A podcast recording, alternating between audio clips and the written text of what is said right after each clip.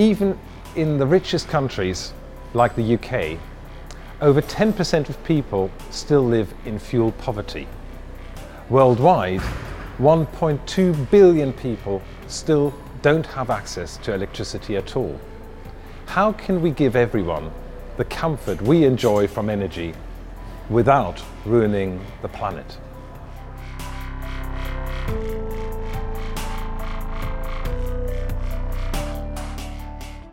Chemistry is central in this effort. Chemistry helps us to understand how energy gets converted, where and why we suffer losses of energy, and chemistry helps us develop new methods which will do much better in future.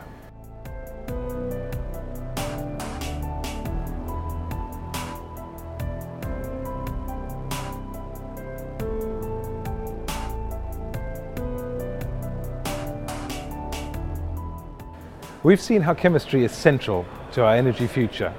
Chemical processes can help us use fossil fuels more efficiently and reduce pollution.